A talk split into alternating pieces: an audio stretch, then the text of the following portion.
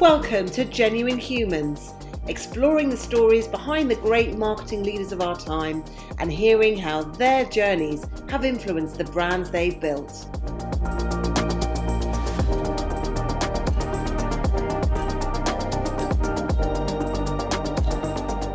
Brought to you by The Social Element, here are our hosts, Tamara Littleton, CEO and founder, and Wendy Christie, Chief People Officer. A big warm welcome to our listeners from me, Tamara Littleton, and my co host, Wendy. Wendy, how's your week been? Hi, Tamara. It's been really good, thank you. Um, as we record this, we're in the middle of the Euros, and my other half and I have become armchair experts despite only watching football once every two years.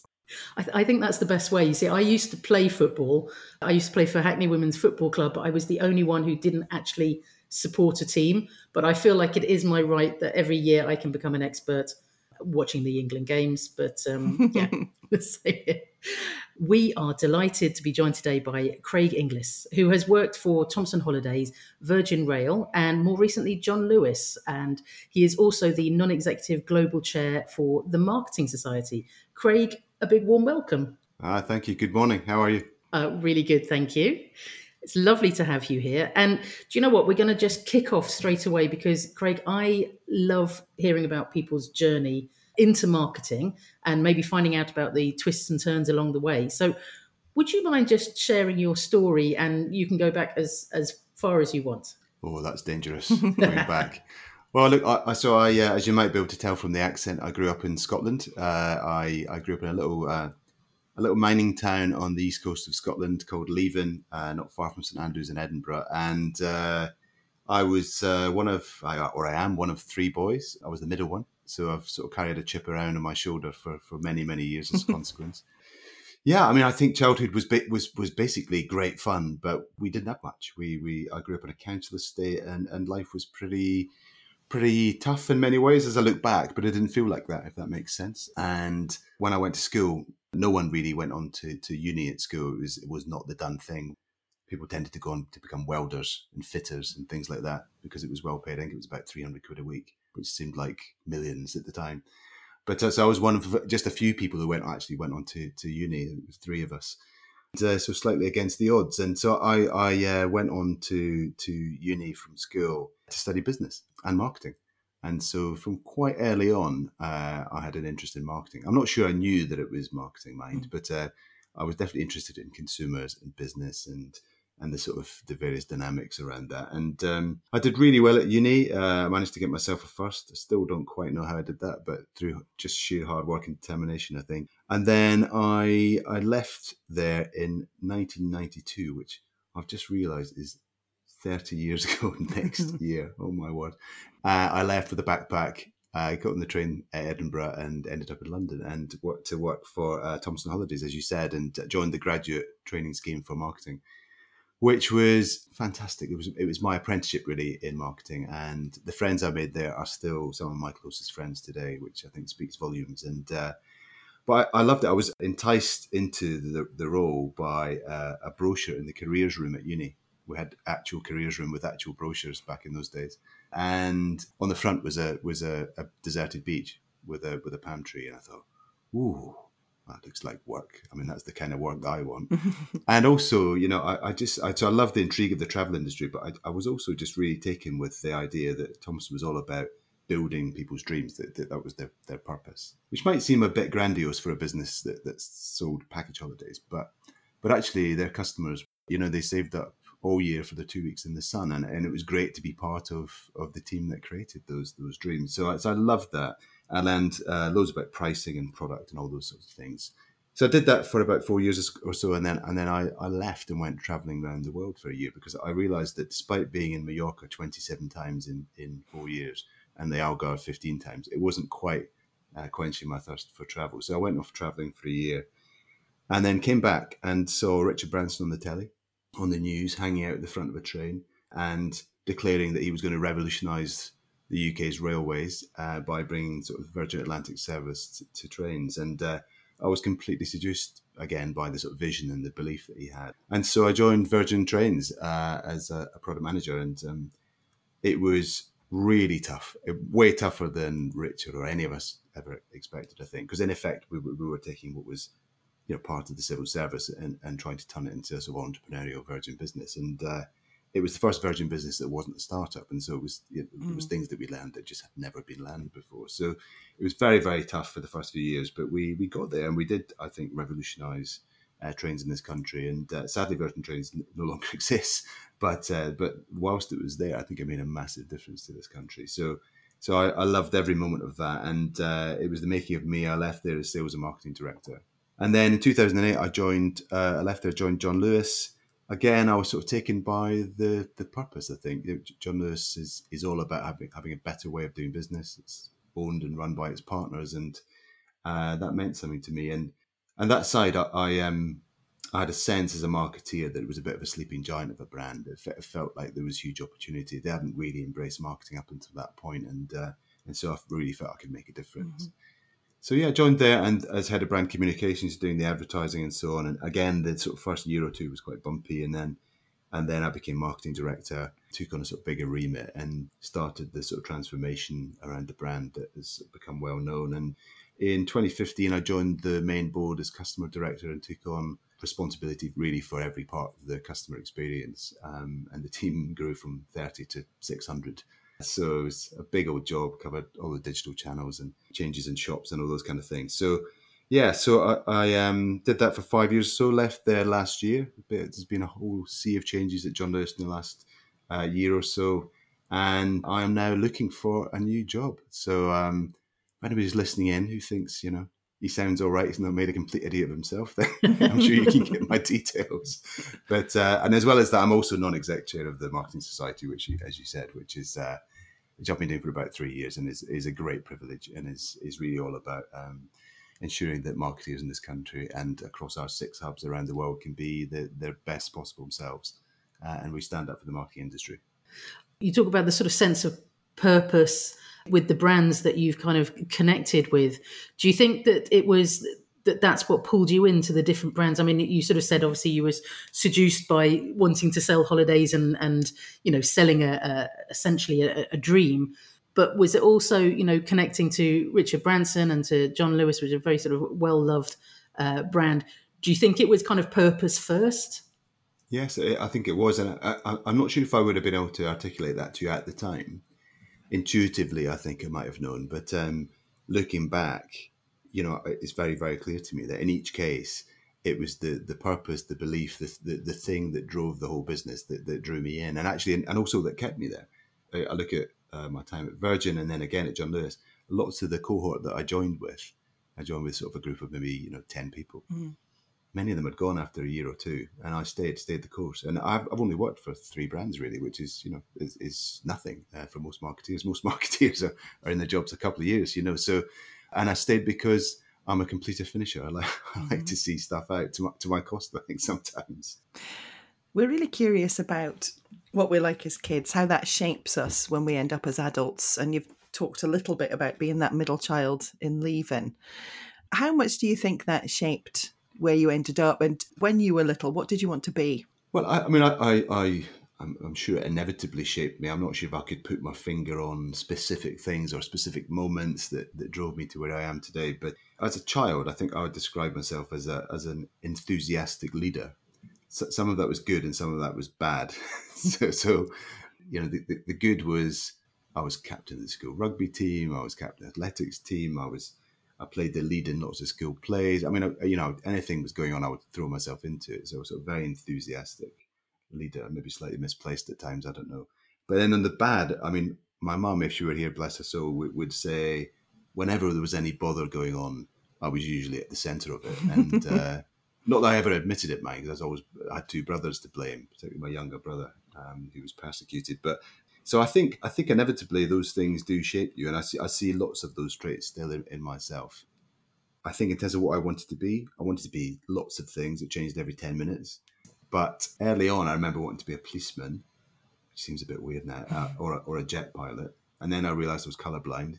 So you couldn't do that when you were color. I don't know why you have to be able to see colors uh, as a policeman. I can sort of understand as a jet pilot, maybe. But anyway, you don't want to press the wrong button, do you? um, but uh, but yeah, so so that went out the window, and then, and then I wanted to be an actor. I really wanted to be an actor, and um, I had sort of uh, dreams of, of going to drama school and stuff. And and this is maybe where my sort of upbringing bringing did affect me because actually it just seemed such a pipe dream, so unreachable, and mm-hmm. I had no idea of how to get into a drama school, even what they were.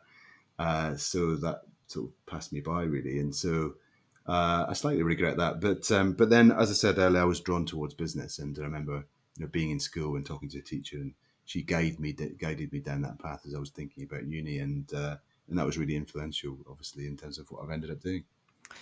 You've mentioned we've talked obviously about the three big brands that you've worked for. Did you have any awful part-time jobs or anything as a teenager or a student? Oh, it's so many. I mean, I've done. I started work at twelve. I don't know if that's even legal. I mean, I think I'm probably sure. not. What were you doing at twelve? I had two paper rounds. Two ah. paper rounds at twelve. And then I also, I mean, I had some really awful jobs, but the, the thing that jumps out is uh, uh, potato picking. So I don't know if either of you have ever picked potatoes. Oh my word, it's the hardest thing I've ever done. I, I remember getting you get picked up at five o'clock in the morning. It's freezing cold. Getting in the back of a smelly old dirty truck to be carted to a field somewhere, and then I mean, it's quite fascinating. It's sort of partly automated, but mainly down to human endeavour that potatoes come out of the ground. So, so you, you, are allocated a, a space. is called a bit, which is a bit unimaginative, I think. but you, have, you have your bit, which is maybe like four or five meters long. And then the machine comes along to kind of dig up the potatoes. And the machine's called the driller because all those rows that you see in the field, they're called drills. So the machine comes along, you get down behind it, and then you pick your potatoes frantically from your bit. And then before, just as you've finished, you think you can get a breather. The machine blooming comes round again. And so I just remember thinking, this is relentless. And it got to like seven in the morning. I felt like I'd done three days work. so so I, I, didn't last long at that. I didn't last long. But uh, I, I, actually spent most of my teens working in a supermarket. Right. I did that for about four or five years. Presto. I remember Presto. Yeah. Do you remember Presto? Mm-hmm. The, the, Presto Manifesto? that was their sort of marketing tagline. Oh, I did all sorts of jobs there and some really terrible ones, uh, gutting fish and I don't know, putting the bins out for the whole day. I, and actually, but the thing I loved the most was catching shoplifters. So I was, I was for a while, while allocated that job, which in the main I quite enjoyed. It sort of felt like being a spy. that was your inner uh, policeman coming out again. Well, maybe it was, but I, I even that turned a bit nasty because I remember at one point being punched in the face by a mm. woman uh, as I apprehended her at the bus stop uh, with a whole salmon down her top. Literally a whole salmon anyway, she punched me, and I just let her go with the salmon. But uh, so that was that was a grinding moment. You have to pick your battles. Yeah, yeah, yeah I definitely had my fair share. I'm, I'm, curious to know though, were you an undercover detective, or were you actually in the uniform? I'm, I'm I don't know why I need to know. I just need to know.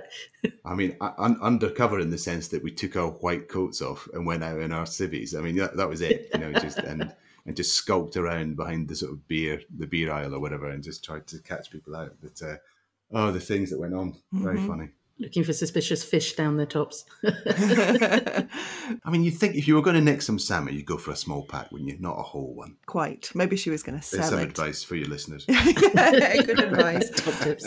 Yeah. Again, looking back, this time to your teenage self, what advice would you give yourself now? I think I would say not to follow the pack and to trust your intuition and be okay with carving your own path and, and doing things differently that that's I would say that's my mantra now has been for quite a long time. I'm sort of quite happy being that person. Quite in fact, I revel, revel in it. I think, but I'm not sure I knew that then, and and uh, I, I don't know if it held me back, but I, I would definitely be more likely to accept what I was told mm-hmm. back then, and, and maybe just go with what the accepted wisdom was. Whereas whereas now I really don't. I'd be much more likely to challenge it and and be prepared to yeah do, do my own thing. So that would be I think yeah I think that would be my advice to myself. It's tough, isn't it? Because I mean, we still see it now. People don't often respond well to a, a cha- you know, a teenager who's challenging, you know, and who is pu- pushing back, even though it's probably perfectly the right thing for them to do. Maybe it's just a time thing. Maybe it's just a thing that you have to learn. I think life might have changed. You know, I, I think I think life's moved on. Um, I look at my kids now. All of my kids have really got strong opinions on, on the world. Mm uh, and the, you know the, the, the much talked about uh, millennials and Gen Gen Z and, and, them having opinions on the world, and in particular in climate change. And so, I mean, I, I see it playing out every day. And my eleven uh, year old girl Scarlett, she she is eleven going on twenty one, and I mean, she's got such strong views on on everything, which I love. Mm-hmm. I really sort of encourage it. And she's got into a ruck this week with some teachers uh, which I think is brilliant because they they wouldn't um, let them celebrate Pride Month. Uh, They've gone into they'd gone into school with um, they bought these little kind of rainbow flags on on basically on cocktail sticks, right? I mean, it's ridiculous the story, but uh, and and the, the, the, they were handing out the flags to their friends and saying, "Oh, it's Pride Month, we should celebrate." And they were confiscated because they were sharp. Oh. So uh, anyway, her and her friend carried on and handed them out and got themselves into detention. I was like, "Go girl, good for you." Some things you got to stand up for. So yeah, yeah so I, I, think they are definitely way more opinionated and, and, good on them for it. Yeah, absolutely. I was talking to um, the, the, CMO of Guild, Michelle Goodall, about. Um, uh, she's got teenagers, and she was talking about the the Minecraft generation, about the fact that they are not just sort of talking about changing the world; they're, they're doers. They build things, and that they just get on and just fix things and change the world. And I just thought it was such a lovely sort of phrase about being the, the Minecraft generation. That's really interesting. I mean, Minecraft is now. I mean, they all play. Actually, even my my eldest is at uni, and he's gone back to Minecraft, which mm-hmm. I find slightly bizarre. But him and I caught him and my sixteen year old son playing Minecraft. I was like, "Have you guys gone back to this? You know, it's been years."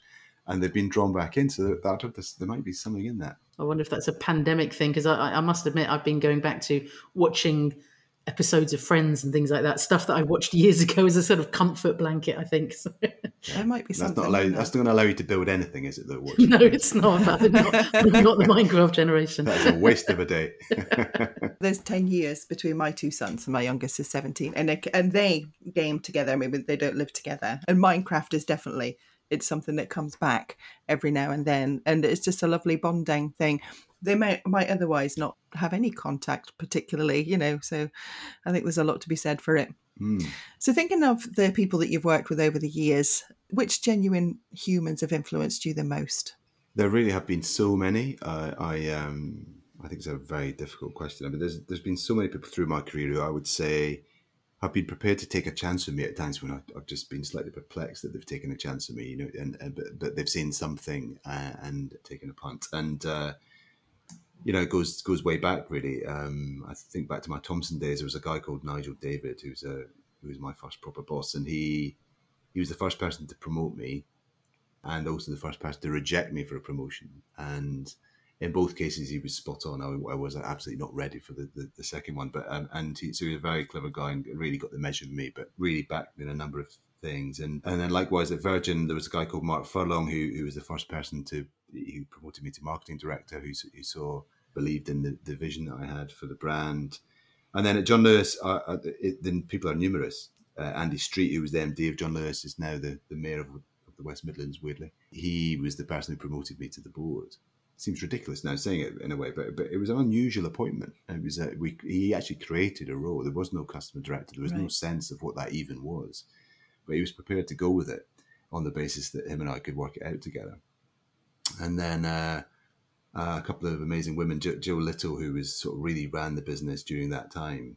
Uh, she was the person who who I went to work for because the person that recruited me left the business. I went to work for her, and I, I didn't think it was going to be a match a good match. And actually, she was really the making of me. She gave me the air cover, I would say, to get the brilliant work done that sort of became sort of famous at John Lewis, and uh, because she believed in it, and uh, and then that carried on with Paula, Paula Nickolds, who was my most recent boss. She um, so often, against her own better judgment, went with my my gut, my my my belief in what was right. So so you know those people I, I have uh, nothing but admiration and, and, and respect and gratitude for. And actually I've, I've really tried to take that through my own career as leader and and make sure that when there are moments where you think someone's 50-50 is you give them the benefit of the doubt mm-hmm. and and give them the opportunity. And I have to say it's always paid off. Not once have those people let me down. And and I'm very proud of, of those people and what they've gone on to do. So I think it, it's definitely a behavior breeds behavior mm-hmm. I know at the marketing society there's been a, a big focus on pushing brands to be brave. Would you say that that's been a personal mantra for the, the brands on, under your watch as well? I'm not sure if I could ever claim it was a mantra, but it's definitely something that sort of bubbled along under underneath for, for, for a long a long time. I mean, I, I it depends what you mean by brave, I guess, but I, I can definitely say hand on heart that I've, I've, always had lofty ambitions for the, for the brands that I've worked for. And we talked earlier about the belief and the purpose and you know what we were setting out to do, and I really believed in those. And so I've just wanted to make sure that the the work that we do is the best it can be, and and really from a, for me that's about doing the right thing by the customer. Nearly always comes back to that, and that means it means setting a high bar and being pretty restless and re- relentless in that restlessness around around doing the right thing. And you know, John knows one of the things I was most proud of is the, the team that I worked most closely with on all of the marketing communications. So we, we, we never believed the hype. We, we enjoyed it and just let it play out, but we never believed the hype. It was always about the next thing. And there is some risk in that because the risk is that you, you don't stop to celebrate.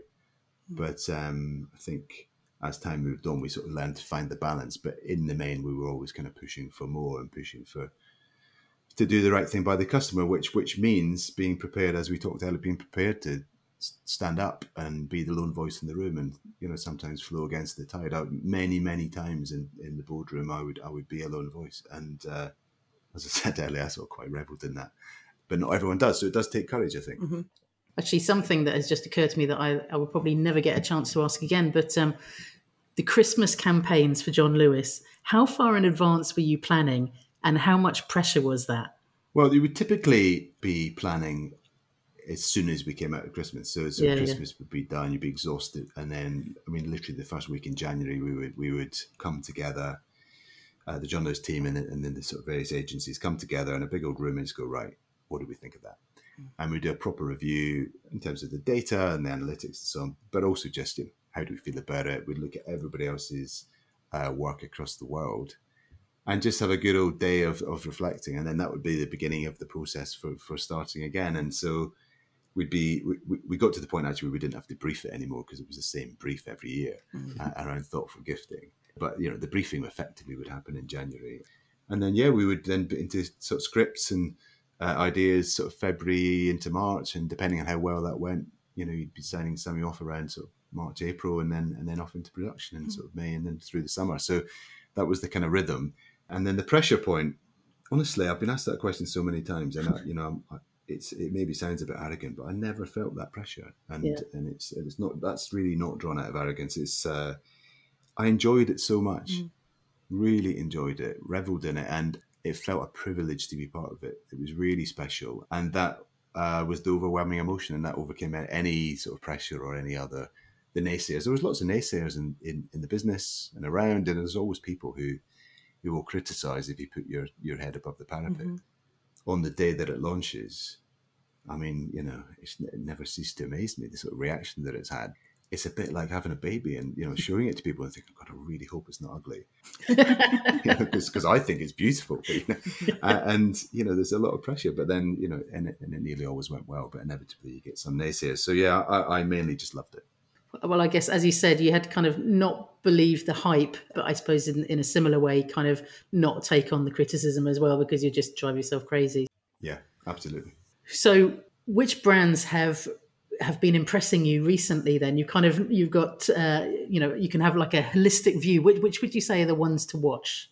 Well, I think digital has, uh, I mean, obviously changed the world, but I think when it comes to brands, changed changed brand behavior and and in a good way, I think, because there's sort of there's a trans, an inherent transparency that comes with digital that forces brands to behave in a different way. I think, and those that perhaps haven't grown up with digital are, are sort of slightly on the back foot. So, if I give you a couple of examples, I uh, do you know Patch? Patch is a sort of indoor plants, actually outdoor plants now as well, but mainly indoor plants business. If you don't know Patch, then mm-hmm. then go and have a, look them up. They are quite remarkable business, uh, I think. So a really small scale.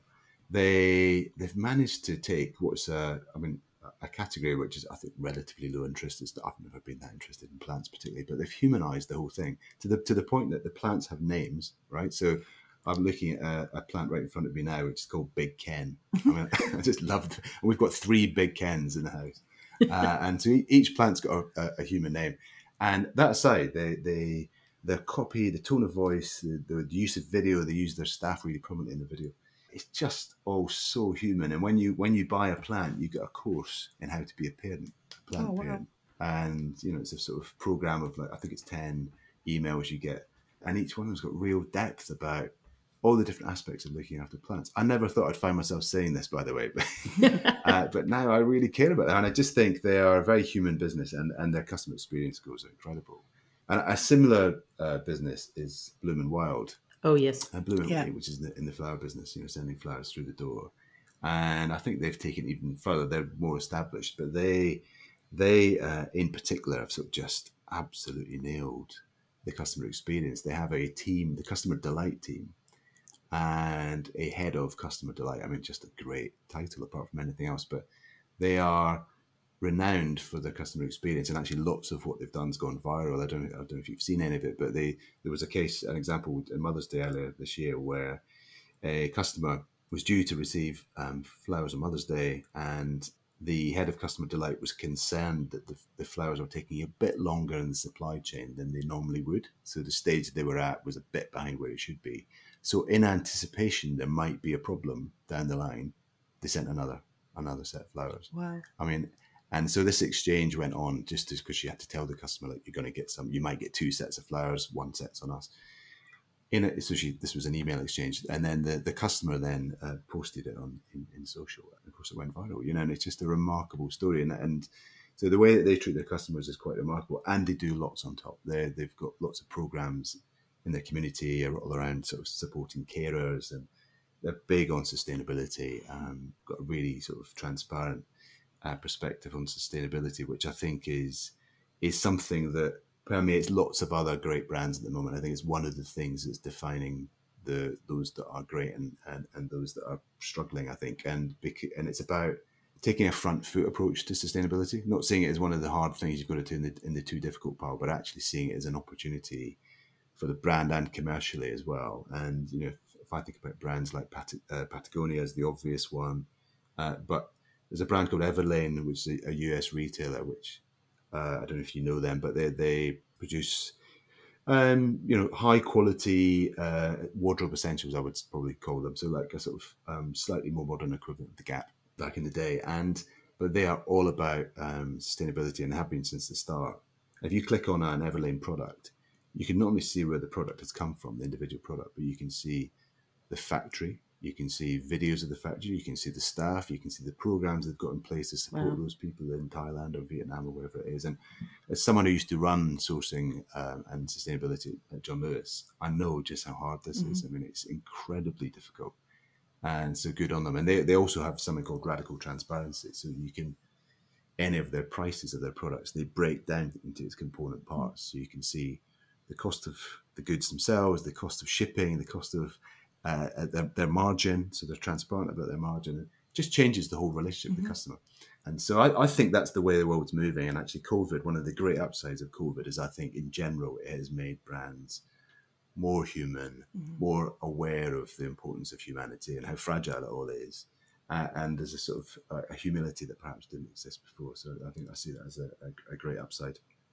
I think that's a trend that we've definitely seen at the social element with um, you know clients and, and brands that we talk to about that desire to have more of that human connection. What do you think brands can do to be more human? Well, if, if I was going to be more human to you, Tamara, I would it would start with me understanding you, because empathy is drawn out of understanding, uh, and getting beyond you know what you see in front of you, and and really deeply understanding someone. And I think it's exactly the same for brands. It starts with deeply understanding your customers, and I think that's so often underlooked. So understanding every part of their lives, how do, how do they feel about the market you're in? How do they feel about you as a brand? What's great, and re- and most importantly, what's not great? and really facing right into that. And as I look back at my time at John Lewis, the most pivotal thing that, that we did was the first ever customer strategy, which was all about this space. It was about deeply understanding attitudinally what was going on with the customer base and how they felt about the brand and, and the role that John, John Lewis played in their lives. So I think it all starts there. And, and, and then that determines where you put in your discretionary effort on behalf of your customers because you can't do everything. You know, you just you have got to prioritize in business in, in reality, and I think you know, spreading your bets too far means you're going to do nothing well. So I think really focusing your discretionary effort where it really matters is the beginnings of connecting with your customers and it seeming to them it, it, that you are doing the right thing by them, and it changes their perceptions, and inevitably makes makes a stronger connection between the brand and the, and the customer. You know, and I think that's where the, the the secret lies. I mean, the Bloom and Wild example is a brilliant example. Another one, more closer to home for me, was Waitrose. So Waitrose uh, have really ramped up their their digital operation, and as a, a, consequence of COVID. And when we were doing that, they, they we sort of did lots of research with them and Ocado customers and so on. And they would talk about you know lots of things in relation to this the service, but the two things that really mattered to them the most were one, can I trust the person who I'm going to let come over the threshold in my house when I'm stood there in my dressing gown at some god awful hour in the morning? And two, they check the eggs, right? so they check the eggs was the thing. And it, and when I remember being in this research group, and it was a sort of it was like a, a, ripple through the room when someone mentioned checking the eggs. Oh yes, they check the eggs. It's brilliant. And it's not really about the eggs per se. Mm-hmm. You know, there's a sort of practical bit of that. It's it's it talks much more about the care that's taken and the humanity of the individuals that they would be bothered to check the eggs. So, so those moments really matter, I think, and that's what brands need to be thinking about. And uh, beyond that, I think it's it's about the communication. You know, it all starts there. Um, your tone of voice, and ensuring that you know you you understand uh, your customers and that, that, the empathy you feel comes across in, in, in your communication to them and I, I, think that's the thing that I've seen uh, change up for the good in the last year. Yeah, it's a really, really good point. It's funny the the strength of the Waitrose brand for my mother who um, had somehow convinced herself that in the, the height of the pandemic that it was totally fine to go and shop in Waitrose because you, you wouldn't catch COVID in Waitrose. that says a lot about the brand. That's brilliant. That is brilliant. so you have worked with some in, incredible brands, Craig. But what are you personally most proud of in your career so far? Well, I mean, there's lots of things I could mention. We've touched on a few, but I, I think the old adage that you are only as good as the people around you is something that you know I really believe in. It's it's a cliche for a good reason, and so you know I think what I'm most proud of is is the the teams that I've had the the privilege of building and leading, and you know I sort of look at John Lewis. I, I said earlier that we, we sort of grew it from a team of 30 marketeers to, to, to 600 people from you know all walks of life and different backgrounds, and I you know so I very proud of, of what we achieved. And this, the size of that team was a consequence of us driving a sort of customer transformation. The, mm. the customer genuinely became central in the, in the, in the in the business over the course of that time, and that was a testament, I think, to the work we've done. Because every time you achieve something, it gives you a mandate to push a bit further, and so it was the consequence of lots of years of work.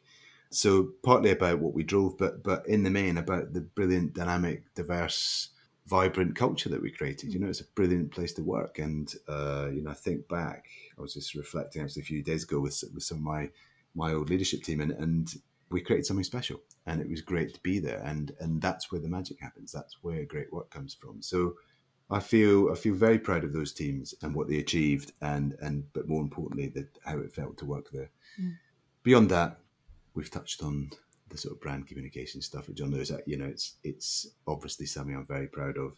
It's also a bloody albatross around my neck, uh, and you know it comes up all the time. But but in the main, it's it's you know something I'm very very proud of, and um, I hope it continues. And not just because of the public reaction and stuff, but because of the the huge change we saw in terms of how the brand was perceived and awareness and consideration, all those things, and and, and effectiveness, return on investment was was incredible. So uh, there's some good commercial reasons for being proud of it too.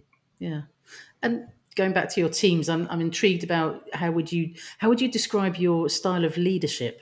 Well, this is something I'm pretty well versed in because I'm doing interviews at the moment. So you have to, you have to see there's a sort of interview version and then the sort of real version. So hopefully no interviewers are, li- are listening. Look, an ex-colleague said to me actually a few weeks ago, uh, someone who worked in the people team at John Lewis, she said to me that she, and I quote, I always uh, knew what your opinion was, Craig, uh, as you were very clear on that, i.e., you're opinionated. but she also knew that it always, it always came from the heart and with positive intent. And and I think the last part of that is so important. When, when someone's got positive intent, it sort of means almost everything. I think so.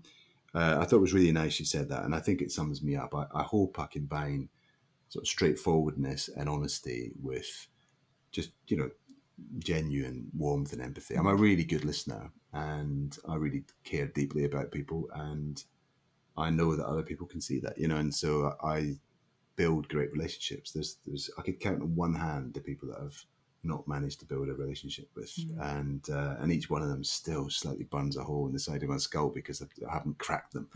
so I, you know, it doesn't matter who they are, where they're from, the kind of people that I can usually build common ground and build a relationship because I'm a good listener. I think. Um, so I think that that probably sums me up.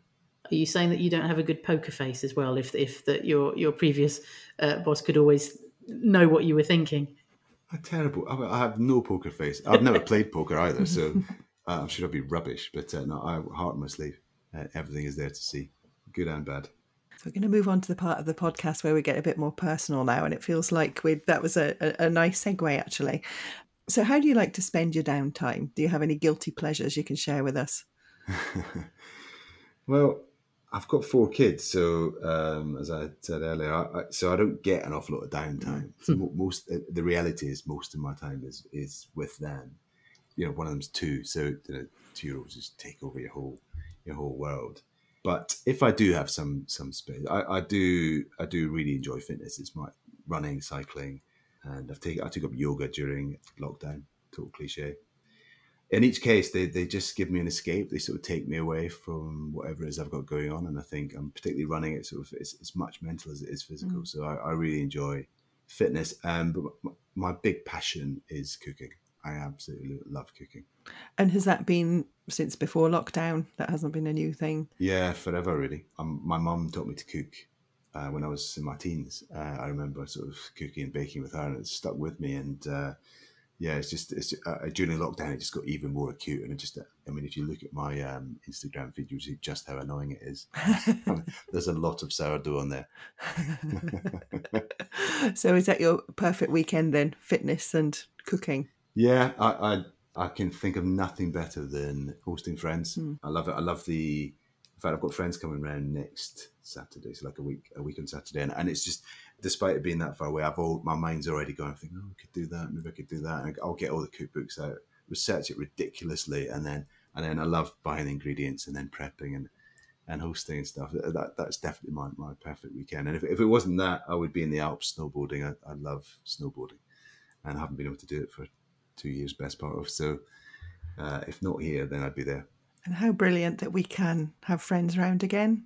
Oh. I just hope that feeling of gratitude for that doesn't yeah. go away. Hugging people recently. I've hugged people in a pub recently. Not not random people, mm-hmm. actual friends. But uh, I would probably hug random people.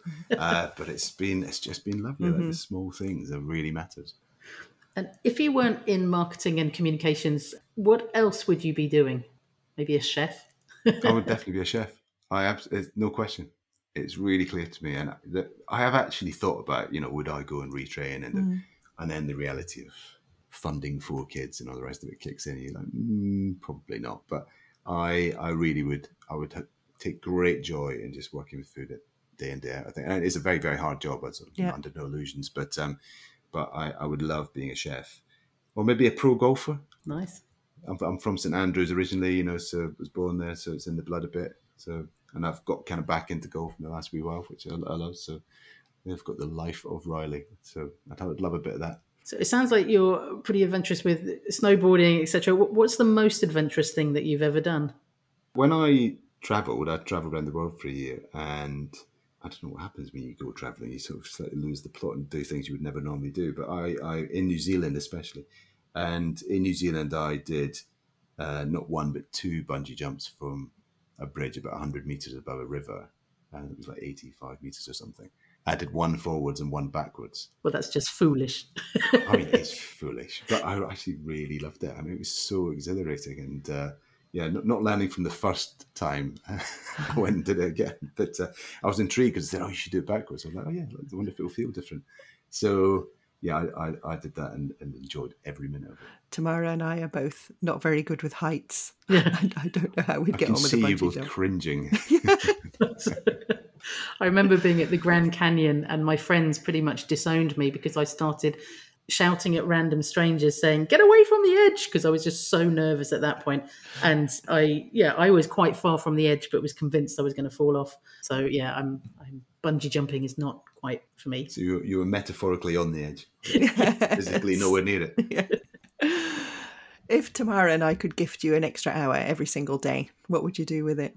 Well, I would like to think that I would sit quietly Right. and perhaps do something that I don't normally do, like uh, read a book.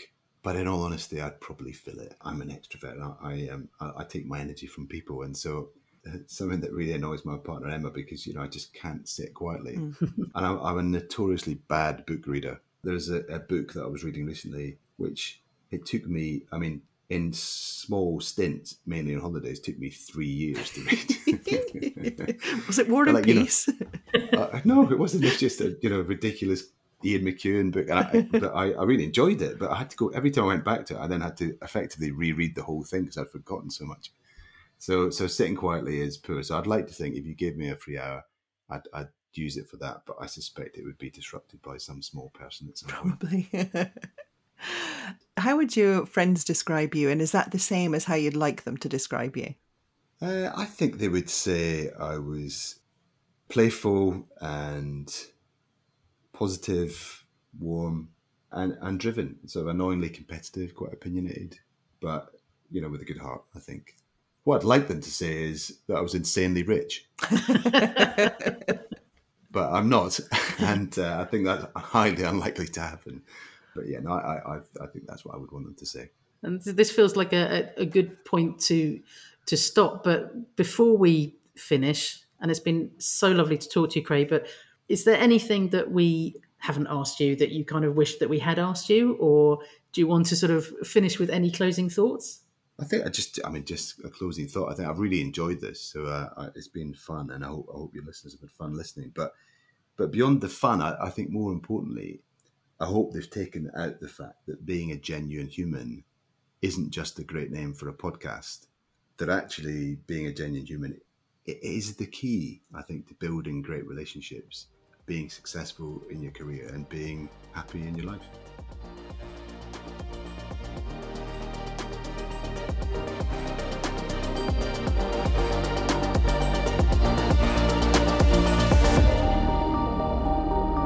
You've been listening to Genuine Humans, brought to you by The Social Element.